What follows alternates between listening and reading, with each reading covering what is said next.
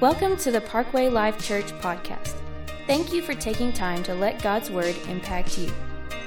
Always encouraged to know God is touching lives through this ministry. Please visit parkwaylife.com to let us know. You can also hit the giving tab to sow into the ministry that you are experiencing.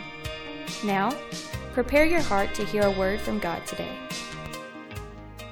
Last week we preached Jesus healed my mind. Boy, you are, I can tell you are nervous to say it. I just don't know if it's the right thing. Jesus healed my mind. And we said the biggest issue in the mind revolves around fear. Fear. And the antidote for that is peace. Peace. So, how many going to help me preach today? Y'all going to help me more than y'all just did on that? Okay, all right. But Jesus is going to help us today, and I really think that we're going to, we're conquering some things. And I, I said this a few Wednesday nights ago, and I'll say it again before I start today. I always know when the devil doesn't like you to be on, t- on his territory because he starts throwing a fit. And uh, we preached about relationships, and we're not preaching surface stuff because we're talking about this name that above is above all name, digging down into people's life and healing stuff. And I've, it's been funny to me. I get tickled by it. Maybe it's kind of messed up, but anyways, because the devil always shows up when you start digging deep. And he has fought and wrestled people's relationships lately, messed with people and their mind, messed with people and addictions. But I'm going to tell you something, and I'm excited today where I'm going into, and he may mess with you a little bit, but I'm going to tell you the good thing is the good thing is, I can give you a ton of stories right here through this series of what God has done. Don't you stop when the devil starts a fighting. Because you know you about on the winning side. You are already on the winning side of it, and you're about to get victory in that area. So don't let the you know he's just throwing up something, a little smoke shield to try to scare you off. How many of you say, Jesus healed my? Jesus healed my. And whatever area that is for you, he can do that. So call on that name and believe in that name. Everybody said amen. amen. Today I'm going into the fourth part of that, and that is Jesus healed my finances. Jesus healed my finances. Now, before I get going into that again, I want to say this. Next weekend, I'm just going to preach Jesus healed my body. And I'm telling you that for a reason because everybody knows somebody sick. And I want you to bring somebody with you next week. I know it's the first week of spring break and you want to start chasing Nemo. But I, if you can find a sick, a sick person, we don't preach on Jesus healed my body every weekend. We always believe that He can do it. But we are focusing our attention for healing in people's bodies and He has already done this in other areas that we preach, I'm absolutely believing that the Lord is going to heal some people next week. I absolutely believe. And I want you to do something with me, and I know I'm taking a long time here, but I want to know if you will fast one day with me this week. Because in all of the areas that we have preached, the Lord is delivering people, and I believe He's going to do it for today and what we're going to preach about, and He's going to do it next week combined with the other things. And I want you to, I want you, I don't want you to lift your hands, but I want you to just, just join with me in your heart that you'll fast one 24 hour period during this week and just saying, God, we consecrate ourselves today. We consecrate our bodies. We absolutely believing that you're going to do a work this coming weekend when we preach about this. I really feel like the Lord has given me something to preach already for next week, and I really want you to be here and let's see God do some great things. One more time, give God a big shout of praise. Can you do it? Amen. Jesus healed my finances. I am going to start off by telling you what I think is the main problem with all financial trouble.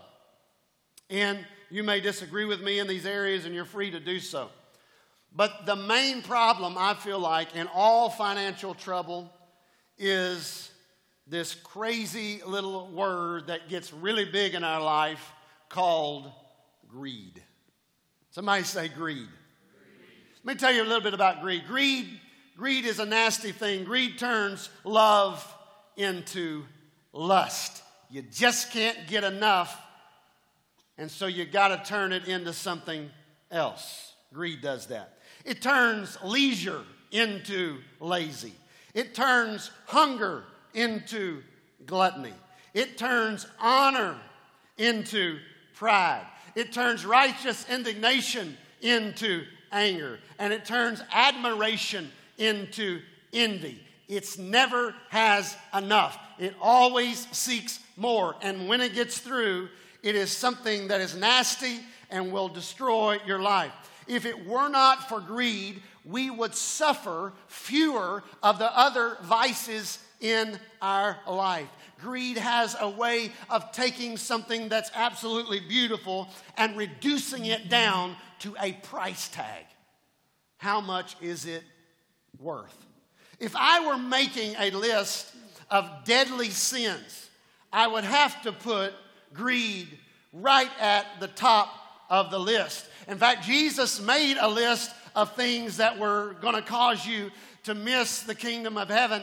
And in those in that list, he labeled greed as one of those things. Now, you say, Pastor, why would you put greed at the top of the list? And I'm going to run to 1 Timothy chapter 6 and verse 10. It says, For the love of money. Everybody say, love of money.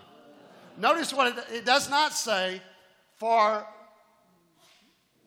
money is a root of all kinds of evil.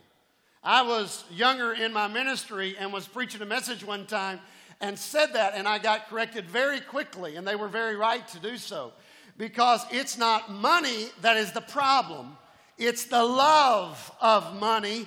And when you have a love of money, eh, there is a root and it roots into things that is all kinds of evils in your life. You hear it?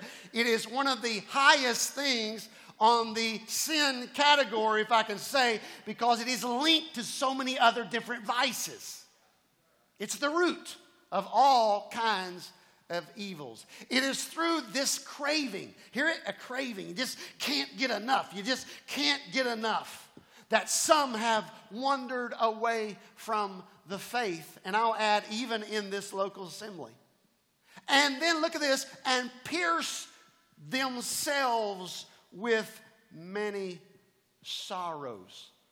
I've got love of money, root, and pierce amplified in this verse because I want you to see them. It's not money, but the love of, it's the root of it. And it says this, and when you get this in you, it strips away some things. You start losing your faith, and it, and it causes you to pierce yourself with many sorrows. When I heard that, I, have been reading and working on this this week, but last night something jumped out at me in this text, and that is that it pierces, it causes you to pierce yourself with many sorrows. Greed causes you to pierce yourself with sorrow. But when I read about Jesus, I find that when he was on the cross, he was pierced on the cross for me. And when he was pierced, two things came out blood and water, which is a huge process of salvation that he tips, typifies the need for blood and water in salvation. But it's more than just that. When he was pierced on that cross and that blood came forth, that is the blood that is the redemptive blood to heal such things as greed that if you don't get a healing of, you'll start piercing yourself and trying to bleed over the old sorrows that they created. But I got news for you. When Jesus did his finished work, he caused and take care of some things in your life that you have no need to pierce yourself with sorrows if you follow in God's plan. Does that make sense? I used to believe that the poor really did not have to deal with greed because I associated greed with quantity and possibly as we start talking about that today, you may kind of take yourself out of the message because you say, Well, I'm not rich, or I'm, I'm poor, or I'm, I'm, just a middle class Joe, and, and, and I don't have this, and so I don't deal with pride. But and, and that's the way that I may have used to thought about that because I thought a quantity is going to create greed in yourself. But that is not, it is not about quantity, it is about relationship. It's not about the quantity of money you have, it's the relationship with the money that you have. Matthew chapter 6 and verse 24, check this out. It says, No one can serve two masters, for either he will hate the one and love the other, or he will be devoted to the one and despise the other. And then he really tells us what he's talking about. He says, Listen, you cannot serve God and money. You can't do it. You can't serve both. You can't have two masters. You can't be uh, kind of connected to both of these in servanthood to both of these masters. And it's calling these somehow things that can become masters in our life. We know God can become the great master in our life, but money equally can stand up and take charge in your life if you have a relationship that is not in a Christ mindset with the money that the Lord has blessed you with. Your wealth will not separate you from Jesus, but your relationship to it can do so in your life. You can only serve one thing at a time. And Jesus Jesus wants our money to serve us. He has put it in our lives so it can serve us, so you can buy food, so you can bless the kingdom, so you can take care of your family, so you can. He's put it there to serve us, but the enemy wants us to be a servant to our money. And when we become a servant to our money, greed has its latch in our soul and will destroy our soul.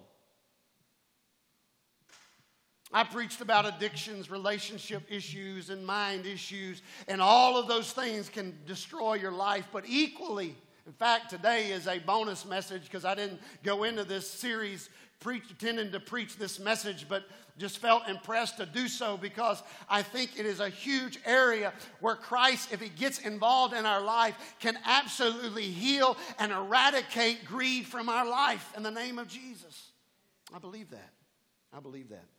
So listen to this, and I want you to listen closely. The power Jesus gives us to overcome greed is not to simply turn away from it. It's not to do that. Michael, do you, will you mind helping me just a second, bro? Come up, come up here just a minute. And then um, I want uh, Chris. Chris, come up here just a minute. And, and, and so I've got, uh, uh, you're, you're, you're God, okay? Does that feel good? Sorry, buddy. Your money. But I've got a I got a hundred dollar bill here. No, easy. Easy. Go pay your tithes to God. No, I'm just kidding. All right, so look here. I can't serve both of these deals. There's nothing wrong with having this in our life, but I've got to make it servant to this in my life. And when I'm trying to serve both of them, then this is no longer serving me, but becomes a, I become a slave to it. And when that happens, you, you instantly you lose the joy of the journey and the process of even making the dollar bill in the first place because it becomes something that is holding you. Now, but listen to me closely, and I said this a few minutes ago. The power Jesus gives us in healing our finances and healing this greed in our life is, is for not for us to simply turn away from it. So it's not for me to simply go, well, I'm gonna, I'm gonna, I'm gonna turn from it. I'm gonna turn from it so it doesn't control me anymore. And we and we think that sometimes that if I can if I can just turn from it, and but that's that's not the deal. You've got to turn to a new affection to destroy the old infection.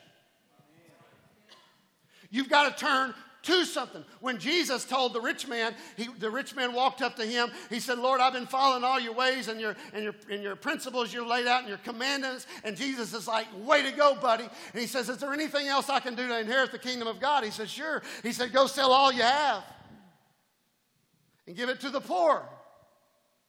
Now, if I can go back in principle to Christ and, and the Old Testament, even in the Word and, and the Lord God Almighty, even with guys like Abraham, I can see that generally, probably God is not wanting him to kill Isaac. He's wanting to see if Isaac is willing to.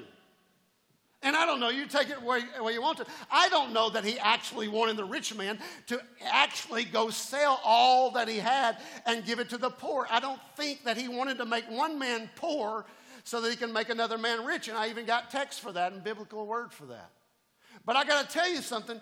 I, I, I, do believe that he is trying to teach this man a principle, and that is this you've got to turn your back away from something, but you've got to move to a new aff- affection. In other words, if you're going to come to me, you've got to let that no longer control you. Even though you have a lot of it, it can't control you. You've got to move to a new affection in your life. Does that make sense to anybody? And so we need to replace the sin of greed with a new affection. And that affection is a love, it's a virtue, it's a blessing in our life. Let's give it up for these two guys who've helped me greatly today. Now, now, just a minute, just a minute, just a minute. And so, thank you for helping me today. I don't know if I've ever done this, but yes, it's about to happen. I pulled this out of my wallet today to give to you. Is that a blessing? That, that is a blessing. Now, don't. You're pretty excited about it. I'm not quite as excited as you are, but I'm a joyful giver. So now, now I picked, I picked about that, but there is such a joy when I gave to him, and I chose him on purpose because he's a college kid working a job, about to kill himself, trying to do all the hundred different things. And a $100 means way more to all you folks than you folks. This, you're going, no, it don't. but I'm going to tell you, to him, that's why he giggled and laughed and everything else, because it can be a blessing to him. And you think that's not a joy for me to give into his life? It's a joy to the giver to give. But when I give, it's a blessing to me because it helps destroy and make sure that I'm not a servant to what I have, but that the money is going to serve me as we bless others and it becomes a blessing to Him. Now go pay your tithes and let it be a blessing to you. Amen. Somebody give the Lord a hand clap of praise.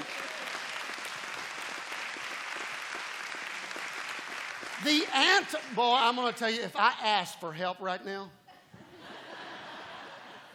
there would be people coming from the back row. Now, I want to talk about, just for a few seconds here, what I consider to be the antidote for greed.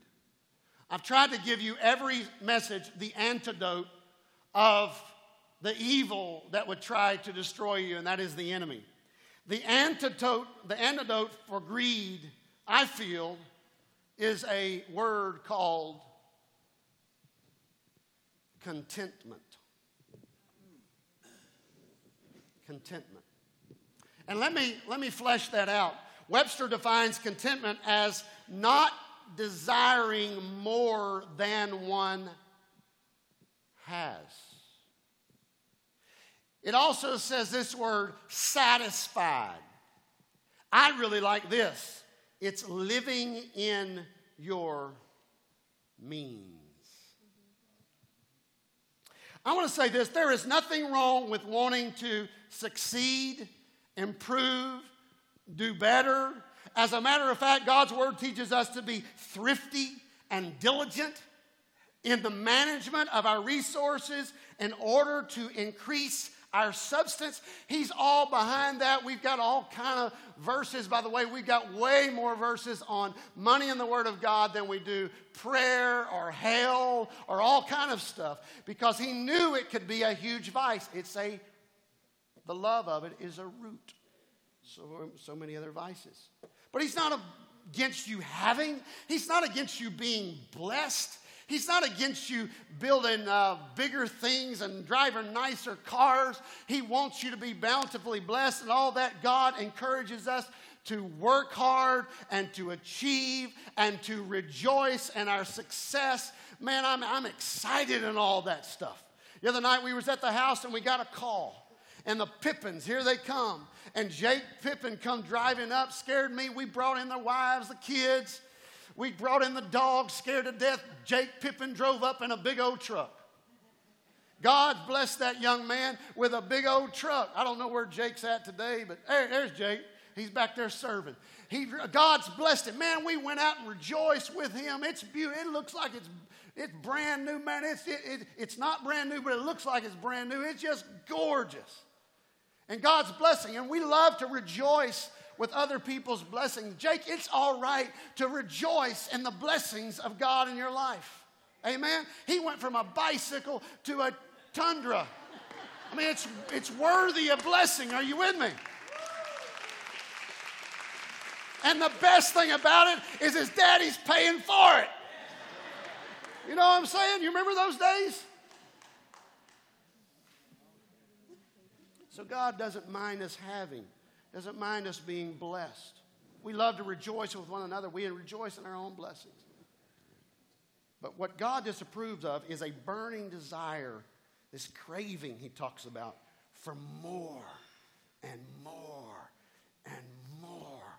And when you finally get there, you didn't arrive. And you keep working and working and you don't arrive and it turns into one thing after another and it roots in and it destroys and it pulls apart. But there's a healer for that, and that is contentment. Contentment. In order to be content, we must be, listen to this, we must be realistic. You got to be realistic if you're going to be content. You got to like you know, shave off all the stuff and understand you got to be real. Some people are never content because they always feel entitled for more and they're not being realistic. Somebody owes me something. I should have something just because I'm American, just because I, am here, just because, whatever. I, I, I feel like I'm owed something and I'm really frustrated even when I get, even though it's more than maybe others have, I'm frustrated because I've set up this entitlement entitlement in my life and areas, be honest with you, that I really didn't deserve. And sometimes we set, our greed sets unrealistic things in our life. And for you to become content, you're going to have to be realistic. Let, let, let, me, let me give you a, an example that doesn't have anything to do with money. And that is this if, if, if you're a short man, I want to tell you something. You can wish you can pray. You can fast. But you're going to be a short man when you get through. That's not right, is it? Let's do this one. You can be a bald man. Oh, you think that's funny? You can be a bald man. And I can fast and I can pray and I can have all kind of expectations, but when I get through fasting and praying, I'm going to be a skinnier bald man. Because that's not going to grow me hair. I, I may have tried that earlier on in life. You've got to be realistic. There are some things you cannot change, but you need to change the things you can. You didn't go to school to be a doctor, so you can't expect a doctor's pay on your education. I said we got to be realistic. Because content holds realistic very close to it. And this, listen to this, Hebrews chapter 13 and 5 talks about the secret to finding contentment is learning to enjoy the things you have rather than finding displeasure in what you do not have. And so, contentment, I find in our life, has got to be learned. We've got to learn how to be content. Paul talks about this, Kevin. He said this He said, I have learned in whatsoever state I am. In other words, if I'm on the bottom or I'm on the mountaintop, I've got food, I don't have food, I'm in a prison, I'm not in a prison. Are you with me? And, and, and no matter what state I am, he says, and literally, Paul would be at seasons in his life when he was a hungry man. I've got scripture about it. He got hungry at times. He had all kind of, he was boiled in hot oil, you name it. And whatsoever state I am, that's huge part in there. There's no entitlement with that. Therewith to be content. But notice something. He didn't just automatically wake up and because he was Paul, that he was content. He said, I have learned how to be content. It's obvious that you don't just wake up and you're content. You don't just automatically leave here today and you're content. It's a learning curve, it's a learning process in your life. It's a state of mind that we must acquire through the Word of God. And we're teaching that here today because we want you to acquire, acquire that and learn and grow into that. Hebrews chapter 13, verse 5, and I know I'm being a little more teachy than I was the other weeks, but hang on, hang on with me. Hebrews 13 5 says, Keep your life free from the love of money and be content with what you have. For he has said, He gives you this confidence, I will never leave you nor forsake you. What you've got, I blessed you with it. Be confident in that. I'll never leave you nor forsake you. It's a promise I give you. There's a story of a rich man who was horrified to find a fisherman lying leisurely beside his boat. He was taking it easy, hands behind his head, beside his boat. Why aren't you fishing? The rich, the rich man asked. He says, Because I have caught enough fish for the day, said the fisherman. Well, why don't you go catch some more? He said, Well, what would I do with them? He said, Well, you could earn more money. With that, you could fix a motor to your boat go into deeper waters and catch more fish. And let me tell you the blessings of that. Then you would make enough money to buy yourself nylon nets instead of the ones that you have. And these would bring more fish and more money. And soon you would have enough money to own two boats and maybe even a fleet of boats. Then you would be rich as I am. The man says, Well, what would I do then? He said, Well, then you could really, really, really enjoy life. He looked back at them and he says, What do you think that I'm doing right now? So, isn't that a good story? When you look back at this short story, I want you to look at something. The fisherman says, He isn't fishing because I've caught enough fish for the day. Everybody say enough. I've caught enough fish for the day, but how much is enough?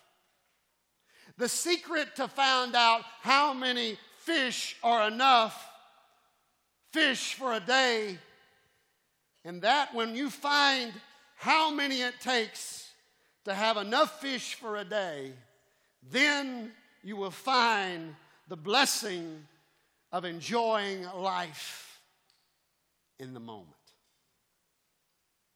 Enjoying what God has blessed you with for this season. Jesus has promised that if you do your part, He's going to supply your needs. What a promise He has given. Have you ever leaned on that promise? I'm going to tell you, I'm sure all of us have. In the Lord's Prayer, He taught us this. He said, Give us this day our daily bread. Everybody say enough. He has promised us that He said, Listen, I want you to start praying a prayer that, Lord, you give me enough on Monday to take care of my Monday. You give me enough on Monday to take care of my children and my kids' college or whatever situation may be in your life. God, you know what I need today. Today may require more fish than yesterday because the season I am. But Lord, I'm asking you to give me enough bread for today. For if I keep more bread than I need, it becomes moldy, it becomes hard, it becomes a waste. But if you give me what I need today, that, my friend, is called a contentment. And when you find that, you'll be able to enjoy next to the boat while the rich man is striving for more. Always enough. I want to teach you something to help you find commitment here. I want you to stand with me just a second. Would you do that, everyone? And this is what I'm going to ask you to do. This is a fight against greed in your life. It is how you find, one of the ways you find contentment. Are you ready? This is what I want you to do. I want you to throw your hands in just a second when I say something, and I want you to thank Jesus Christ for enough today, right now.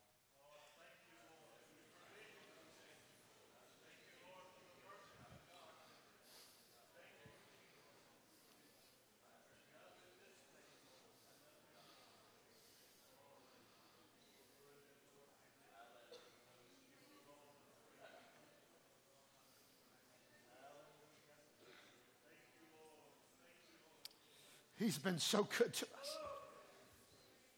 Come on, just take just a minute and do a praise break right there. I know maybe you wish you had more, and, but He's given you enough. Enough. Enough. Hallelujah. Hallelujah. How many of you, He put food on your table this week? I don't see anybody starving. Lift, keep that hand up and say, Lord, I lift my hands because you gave me enough. Hallelujah. I'm going to enjoy the fruit of what you've given me because you've given me enough. Come on, say thank you, Jesus, for enough. Come on, shout it out. Say thank you, Jesus, for enough. Can you give the Lord a hand clap of praise in this house today?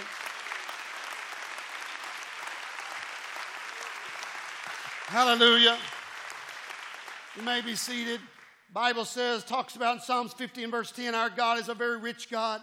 In fact, He owns the cattle on a thousand hills. He is the God of supernatural. He is the God of di- divine provision. My God, Philippians 4:19, will supply, hear me, will supply all your, come on, all your what? All your what? All your needs according to the riches that are given to you by Jesus Christ.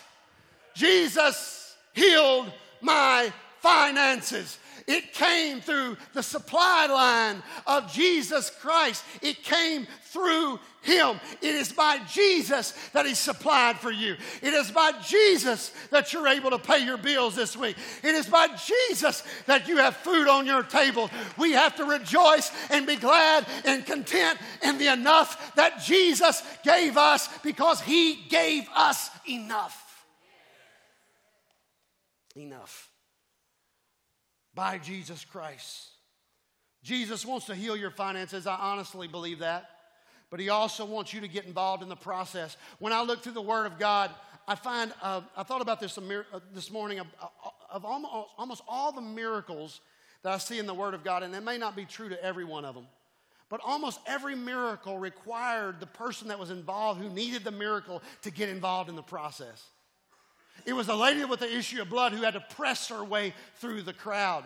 It was blind Bartimaeus who has, had to scream out, Jesus, thou son of David. When the world told him to shut up, he kept hollering more and louder, Jesus, thou son of David. He got involved. One man received healing for his eyes, another man, another lady healing of her blood issue. On and on and on and on. Unless you're dead, you're needed to be involved in the process. And Jesus wants to heal your finances. He wants to give you a miracle. He wants to supply from God's supply line in your life, but He needs you involved in the miracle. He needs you involved in the process. And so I'm going to give you a few things here, real quick. The Lord will heal your finances as you create a plan to tackle your debt. And the church is silent. We have a life group that we offer a few times a year, and because life groups are in dot two for us, it's deliverance. And so we are believing that you can get deliverance in this area of finances. And so we offer a Dave Ramsey class. And, and, and, and he teaches that so ably. And we've had people completely, lots of people in this church, eliminate their debt in their life. One time, Adina and I, many years ago, one of the first ones we, we did together uh, the Dave Ramsey class, and we had probably 20 in the room, and we found through those 20 people there were 550,000, I think it was, in debt, and that doesn't include their mortgages. The world is a slave to debt. And it's time, it's season for us to move out from under that debt and get deliverance, but you've got to be involved in the process. If there is a miracle, and God can do that, He owns the cattle on a thousand hills, and He'll bless you, but He wants you involved in the process. The Lord will help your finances as you give. You become a giver in your life. Jesus was a giver, He was not a taker, He was always giving, giving, giving. And so you got to make a plan, you got to get involved in the process. And then you've got to be a giver in your life. I want to talk to you about just a, a couple little miracles here, not little miracles, a couple big miracles. And I got permission to, to use these different stories, and I'm going to hit the, just the top of it, okay? But the person who runs our uh, life group for Dave Ramsey, the Financial Peace Life Group, is Kathy Ferguson, and she took this burden. But there's a reason why she did, because the, she, she went through this process herself and had personal help and deliverance and started working some things in her life. And then Jeff, her, her husband, equally uh, a few times later got involved and went through financial peace himself. And he came out and, and he, he was walking to the car, and I, I say this with permission from them, but he was, he was walking to his car on the final night of financial peace.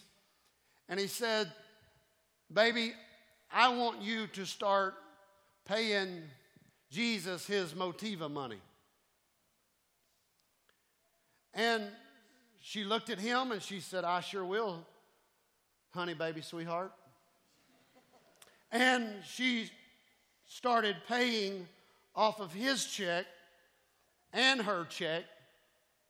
And I got to tell you something. A few weeks ago, I made remark to, about Kathy, and I had her stand in the service, and gave reference of just, just what God has done in their life. And I got a call the next day and she said, Pastor, you know, thanks for sharing my story, but you got to hear more about it. And she started walking me from day one the process of God, how Christ has healed their finances when they got involved in the process. Folks, I got to tell you, her and I are both on the phone. I'm just, I mean, I'm shouting to the blessings of God of what happened when they started involving their finances giving back to God what was rightfully His, God began to restore their finances. And I, I, I can't go all into their personal stuff, I want to be careful. But I want to say this all I can tell you is the year before them, they told me was the worst year they had ever had financially, jobs, promotions, things they was up for, didn't go through, all kinds of things. And they said, when we started giving to the house of God and giving God and stepping out in faith, that year, this past year for them, God has turned it around to be the most fruitful year of their entire marriage.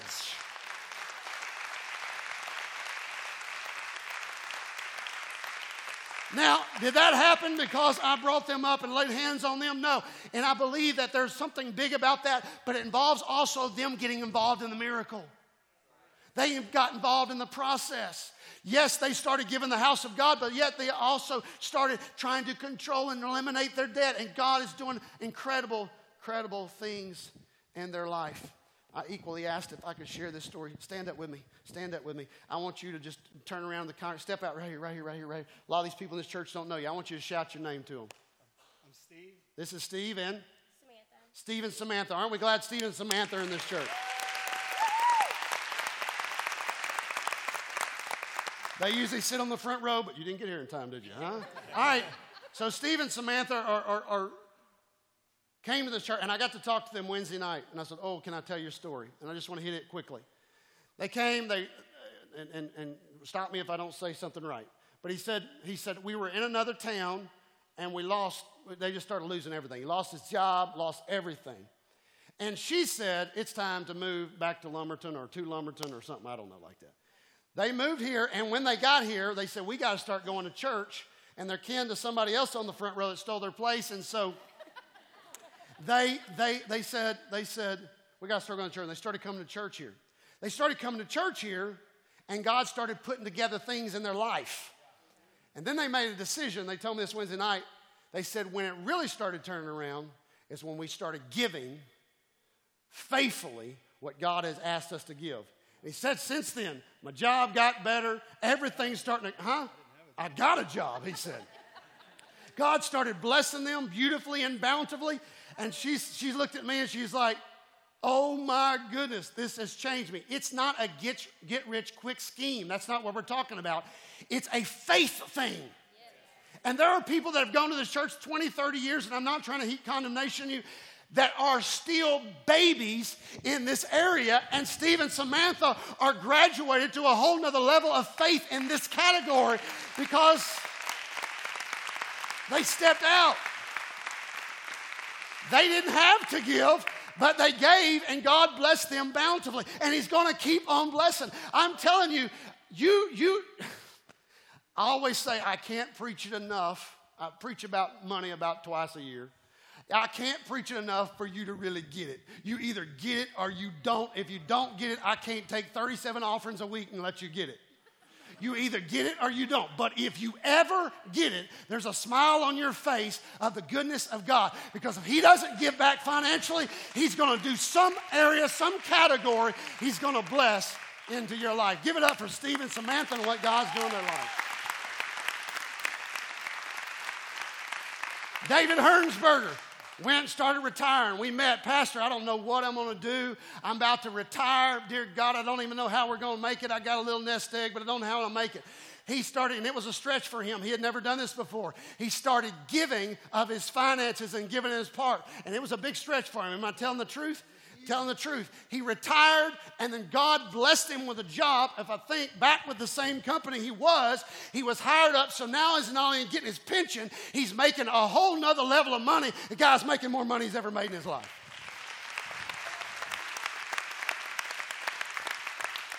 Now, I'm not fixing to get you to put your hand on the TV screen. I'm not fixing to get you to stand and start praying for limousines and Jaguars. But I am here to tell you it's not a prosperity doctrine, but it's the truth of the living God. If you give, He blesses because the money becomes an opportunity to serve you.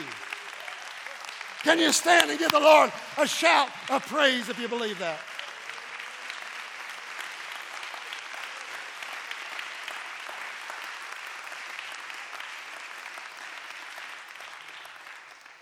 Just a, five more minutes. You may be seated. The Lord is going to help your finances, but you've got to speak to your debt. You've got to speak to your debt. You've got to have a plan. You've got to be a giver, and you've got to speak to your debt. Because debt is a mountain in your life. It's a mountain in your life. You're a slave to it. Mark chapter 11, verse 23 says, I tell you the truth. You can say to this mountain, May you be lifted and thrown into the sea, and it will happen. But you must really believe it will happen and have no doubt in your heart. Is he literally talking about Mount Everest? Is he talking about literally dirt and rocks? I don't think so.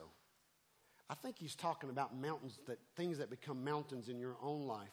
And I can't hardly think of anything larger than debt in people's lives in America. Unbelievable. In Canada, for every dollar, I read this this week, for every dollar, the person in Canada is spending a dollar sixty-five. America's worse. We've got to get a hold. It is enslaved the church, it's enslaved people, and it's not God's will. We got to do better. We got to do better. Contentment. But you got to speak to the mountain, it says. You got to speak to it. You got to look at it and say, Oh, mountain, you've been, you've been there. I've had a poverty mentality since I was first came in. But I'm speaking to this mountain and saying, Not anymore, devil. We're going to step into this. We're going to, we're going to step up to this. I refuse this in my life. Begin to speak of it to it and get rid of it. And each time you receive that bill, I want you to hold it up and say, I claim it in the name of Jesus. I'm speaking to this. God, we've got to have victory. We've got to get out from under it in the name of the Lord. James chapter 4 and verse 3. Can I just stop and say something real quick? I was praying this week, or, or thinking as I was studying this week. We owe 800, around $800,000 on this church. It cost us uh, 1.8 million to build this building. Come here, Steve. Come here. I'm going to do an act of faith. Come here, bro. Come here. Steve's our financial treasure. Come here, Steve. I'm going to hold your hand right here just for just a few minutes, and then I'll give it back to Sherry. Listen, I'm claiming in the name of Jesus, I speak to that debt. Do you know what we could do in the kingdom if that was off of us? That's $10,000 a month before we turn a light switch on. We can come out from under that debt. Come on, the Lord has convicted us. Come on, if it can happen in your house, why can't it happen at the church? Huh?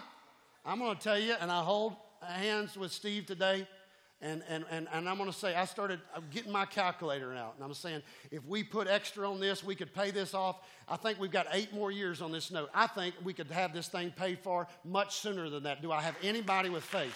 Anybody with faith? Anybody?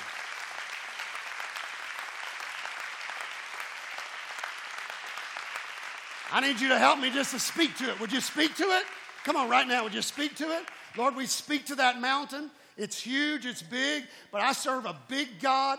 God, we got to do our part. I understand to get in the middle of the miracle, but God, I'm asking you in the name of Jesus, help us to eliminate this debt in Jesus' name. Somebody said, Amen. Amen. amen. So I'm not just preaching it, I want to see it. I want to see it. I want to see miracles. James 4 and 3 says, You ask and you do not receive because you ask wrongly. You ask wrongly to spend it on your own passions. So God is waiting for us to ask correctly. And when you ask correctly, you're asking in contentment. And your passion is towards the right things. If you want to see God start moving in your finances, I want you to start asking Him. I want you to ask Him before you go buy that car. I want you to ask Him before you buy that boat. Nothing wrong with either. I already preached all that. But ask Him let him stop you, start you. Let him be a part of it. Let him be the God. You be committed to Christ and not be a slave to the other master and watch this Christ start giving into your life and blessing into your world. In Jesus' name. John 16, 24, so Jesus says, You've not asked for anything in my name. But if you ask, and you will receive, so that your joy will be the fullest joy. Why does God want you to ask so He can give you? Why does He want to give so you can receive? Why does He want you to receive so you'll be full of joy? Why does He want you to be full of joy? Because you're great advertisement for who He is. How do I know that Jesus will heal your finances? And this is the scripture that I've never seen till this week. Look at this. How do I know that Jesus wants to heal your finances? 2 Corinthians chapter 8 verse 9. And it so parallels with so many of the other texts that I've used throughout this series. And when I found this, I was lit up. For you know the grace of our Lord Jesus Christ. Everybody say Jesus. Jesus healed my finances. Everybody say Jesus healed my finances. For you know the grace of our Lord Jesus Christ. It's New Testament scripture. That though he was rich, Yet for your sake, he became poor so that you, by his poverty, might become rich. Jesus healed my finances. Is that beautiful? Would you stand with me this morning? I got a call this week. Scott, you got to hear this. I got a call this week, and this is a faith builder that I'm about to give you. It's not in the world of finances, but it's here to build your faith. Second week of this series, I preached Jesus healed my addictions, right? I got a call this week. And the person on the other end says, Pastor, I've got to call you. He said, I don't want to make a video. and he said, I don't want you to tell my name. He said, But I got to tell you what the Lord has done for me. This is a good guy. It's a good guy.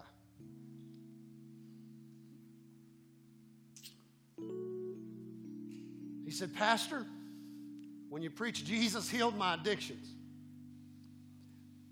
he said, the Holy Ghost prompted me that I had to let go of something that has held me for 25 years. He said, I've been smoking pot for 25 years. I said, okay. He said, and the Holy Ghost said, it's got to go. That day that you spoke on that. And that anointing began to break that bondage. He wrote it on a piece of paper, stepped out the door, dropped it in a fire, and I remember hugging his neck as I hugged so many other people's necks, and I said, In the name of Jesus. He put it in the fire, the fire destroyed it, and it destroyed more than a piece of paper. He said, Pastor, I am completely pot free, and I will never go back to that.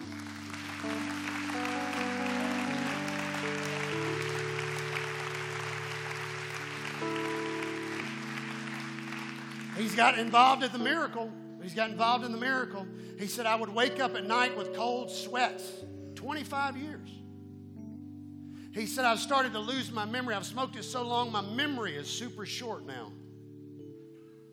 And he says, I got to tell you, clarity of mind is coming back to me. He said, My memory's starting to come back to me. I think that's dot three called restoration. Because what the enemy stole,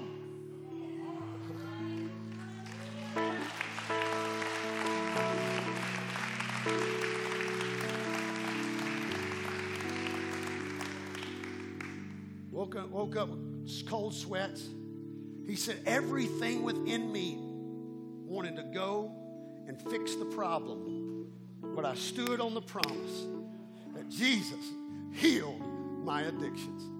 And folks, I got to tell you, he said, things are clearing up, things are healing in my life. God's doing amazing things. If that's not crazy, come on. I didn't do that. That's something bigger. Remember, we prayed a prayer at the beginning of the year God, do some things that we wouldn't even get the glory for.